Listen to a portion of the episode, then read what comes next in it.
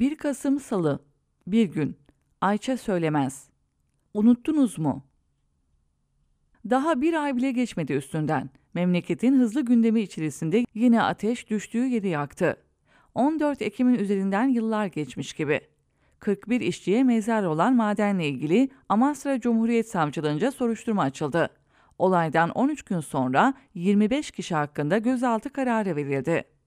Peki kimler hakkında gözaltı kararı verilmedi? Enerji Bakanlığı ve MAPEK, Maden ve Petrol İşleri Genel Müdürlüğü yetkilileri, Çalışma Bakanlığı yetkilileri, Türkiye Taş Kömürü İşletmesi'nin yöneticileri, İşletme Müdürü, Müessese Müdürü ve Müdür Yardımcıları, İş Sağlığı Güvenliği Baş Mühendisi, Üretim Baş Mühendisleri, Elektromekanik Baş Mühendisi, Materyal Baş Mühendisi, İş Sağlığı ve Güvenliği uzmanları. Yani madenin gerektiği gibi çalışmasından sorumlu olan veya denetlemesi gerekenler. Yapılmayanlar böyle. Yapılanlar ne?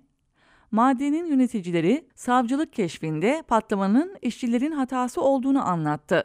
Savcılık keşfine katılan Çağdaş Hukukçular Derneği avukatları tanık olduklarını şöyle anlattı. Müessese çalışanları patlamanın nedenini özetle eksi 320 kalın damar kotunda ilerleme sağlamak için yapılan dinamit patlatması sırasında işçi hatasından kaynaklı olduğunu ifade ettiler. Müessesede görevli mühendislerin savcılığa verdiği havalandırma değerleri, sensör yerleri ve isimlendirmeleri konusundaki bilgilerin gerçekle uyuşmadığı görüldü.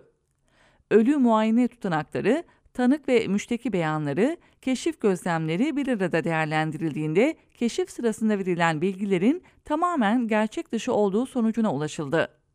Avukatlar dosya kapsamında elde edilen belgeler, sahadaki gözlemleri ve diğer araştırmaları değerlendirildiğinde iş cinayetinin bireysel bir hatadan kaynaklandığının kabul edilmesinin mümkün olmadığını söyledi.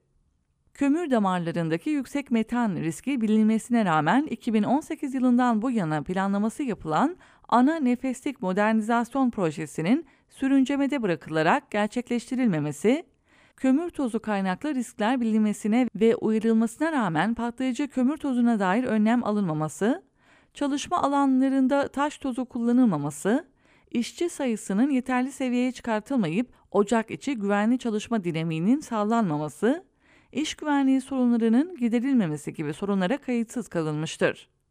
Esas sorunun Türkiye Taş Kömürü yetkililerince çizilmeye çalışılan tablonun aksine sistematik altyapı eksiklikleri olduğunu ifade ettiler.